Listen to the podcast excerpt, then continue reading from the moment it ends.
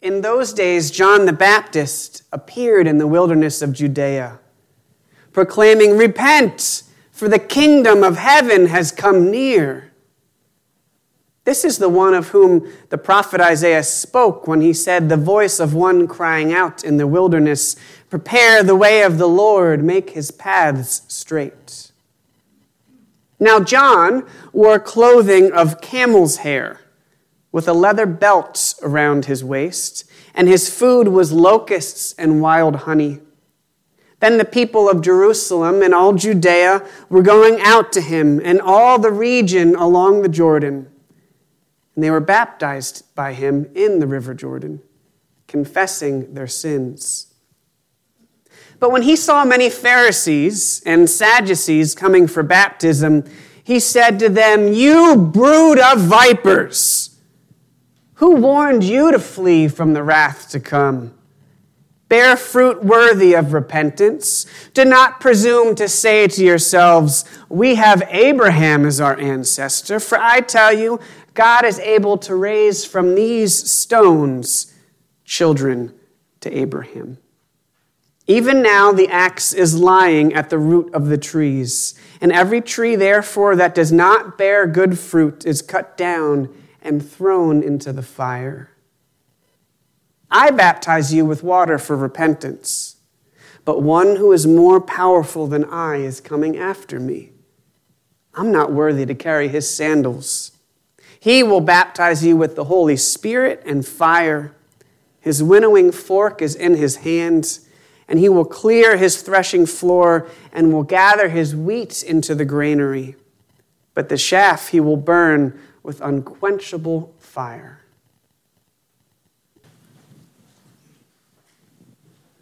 On the day of my first communion, I fell out of a tree. It was at the babysitter's house, and I was climbing, and I reached for a branch, and it snapped right off, and I fell all the way to the ground hard. When my parents came to pick me up, I was still sitting on the couch, just cradling my arm, and that's, that, my friends, is one when, uh, when one of the greatest debates in Ferris family history began because it was clear that my arm was hurt, right? But also that night was my first communion. And my mom, well, my mom was an emergency room nurse, had been for years. She had seen everything, nothing fazed her. Broken arm?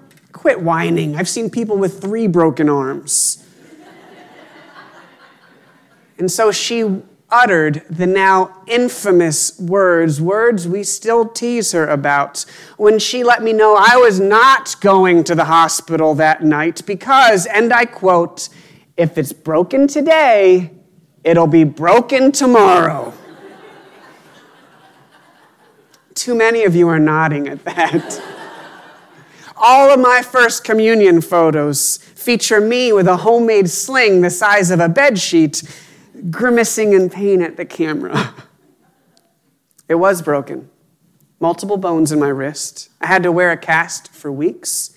And I remember that as it healed, my arm hurt. Like this, like this deep down ache I couldn't get to. My bone was being knit back together and it hurt. Now, my wife Annie, who, as many of you know, is a doctor, said that this is because when the body is injured, it sends extra blood to that area to aid the healing, and that blood brings along all sorts of molecules and cells and organisms to fix things. Annie used all sorts of fancy doctor words. It was really impressive. And, and all those helpful things and all that extra blood also causes swelling, which leads to pain. Isn't that interesting? That healing hurts. A few years later, I was in seventh grade and I got, I got really sick. Migraines, awful pain, slurred speech, exhaustion. I was in the hospital for weeks, some of the time in an isolation room because they didn't know what was going on and they didn't want it to potentially spread. no one knew what to do or how to fix what was happening until they finally diagnosed it, right? They ran some test and figured out I had mono, which had spread to my back and turned into meningitis, and then spread to my head and become encephalitis. And once they knew that, well, then they knew how to treat it. And I started getting better right away. This year, during her fellowship, Annie is at home while on call a lot, and I hear as she orders tests and uses different tools to figure out what's going on with her patients. At this point, even I can tell you the difference between a hemorrhagic stroke and an ischemic stroke, and how the treatment for each one is different, and that if you don't know which one it is, treating it could actually cause more damage and pain. By the way, you can learn about all this and more in my upcoming book, titled, Will the Doctor Please See Me Now? The Josh Ferris story. I've learned you can't really treat something until you know what it is. Isn't that interesting? That healing requires truth. In this morning's gospel reading, we heard John the Baptist prepare the way for Jesus by telling people to repent. Repentance is a word we use a lot in church, and for many of us, the word repentance comes with all sorts of negative connotations. Brings to mind feelings of guilt and shame, embarrassment and fear. But this morning's reading encourages us to see repentance in a very different way. To see it as something that is actually quite good, something that brings healing and repair. It's significant that the very first word out of John the Baptist's mouth, the very first word spoken by the guy whose job it is to prepare the way for Jesus, the very first word was repent. Right from the beginning, we're being told that Jesus has come to heal and repair this world and us. And there's no doubt that this world is in need of repair, right? We see the brokenness. We know this world is not quite right. Things are not the way they should be, the way they could be, the way God created them to be, the, the way God intends for them to be. And I could offer you a long list of examples to prove this, pointing to poverty and hunger and inequality and violence and hatred and discrimination, but you already know it. The brokenness of this world, what we call sin, is one of the undeniably true claims that Christianity makes. This world is in need of healing and repair. And we are too. We may not like to admit it, but it's true.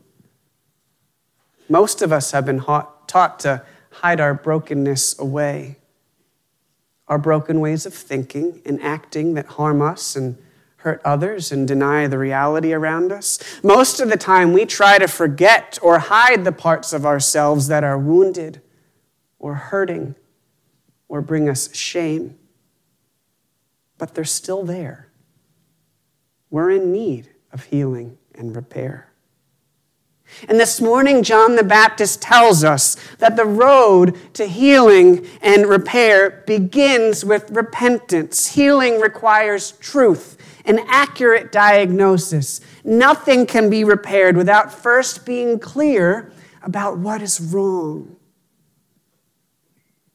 And that can hurt. Just being honest can hurt. Think about it. Honestly, considering and acknowledging the truth about our world will force us to confront realities we would rather avoid or ignore. And to gaze at our true selves with honesty, to look within ourselves, to discover things we wish were not there, that's downright painful. But remember, healing often involves pain. And not all pain is bad.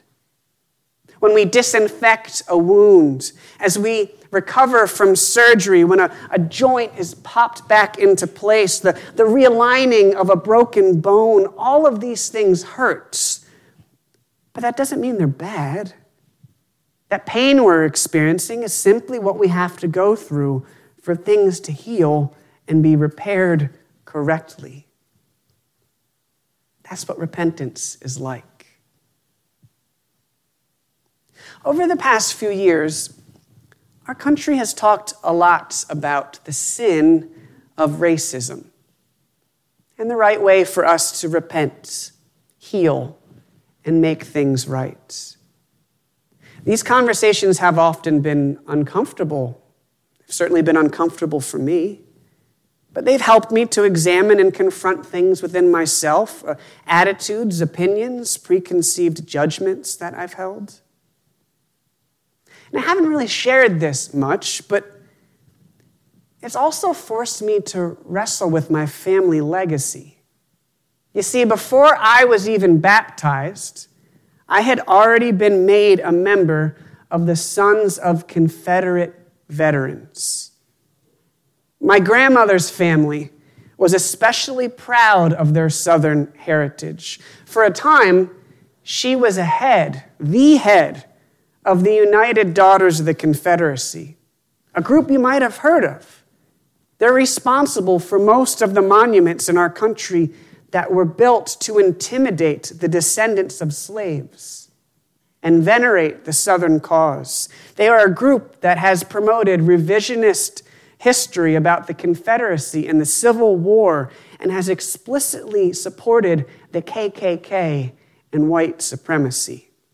I still remember learning about the Civil War in history class and coming home and having my father correct me, telling me that the accurate name was the War of Northern Aggression.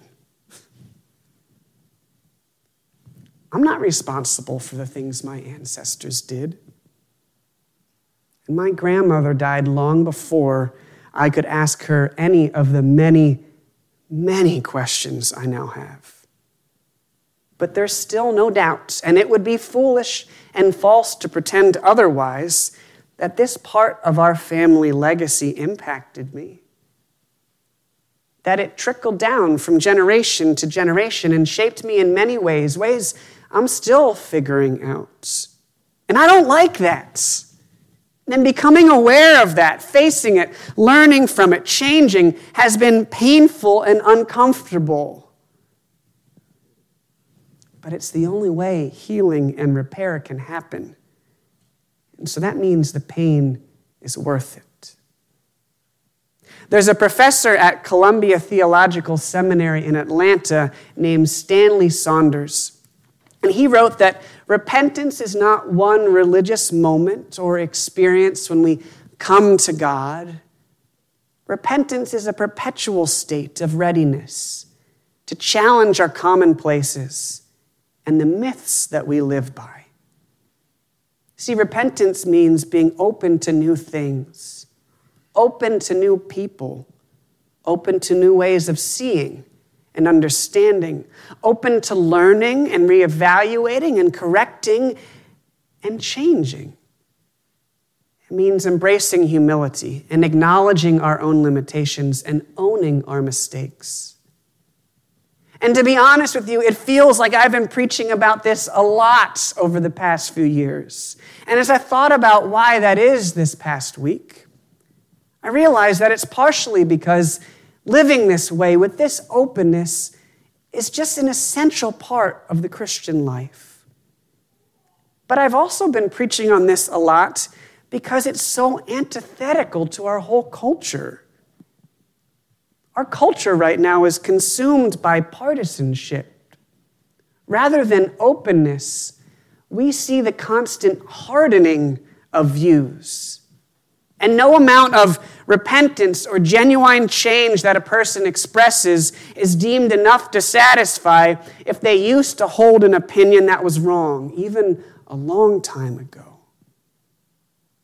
The world around us too often seems to think that a person changing is a type of betrayal that being open and curious is a form of weakness and heresy, that a willingness to learn and grow is something to condemn and fear. And that is just not consistent with the way of Jesus. It's not compatible with our call to repent, and it certainly will not lead to the healing and repair that this world and that we so desperately need. For that, we need repentance. We need honesty about ourselves, about each other, about the past, about our nation, about the world. Sure, that will lead to some pain, but it will also lead to healing and wholeness and repair. And so, during this Advent season, may we embrace John's call to repent. May we see repentance as the path to greater healing and repair. May we remember that healing often involves pain and that it always requires truth. And most of all, I hope that you, my favorite brood of vipers, I hope you will remember God's promise that just because something is broken today does not mean it will be broken tomorrow. Because God is working to heal and repair this whole world and us and will not quit until the work is done. And please don't tell my mom I said that. Amen.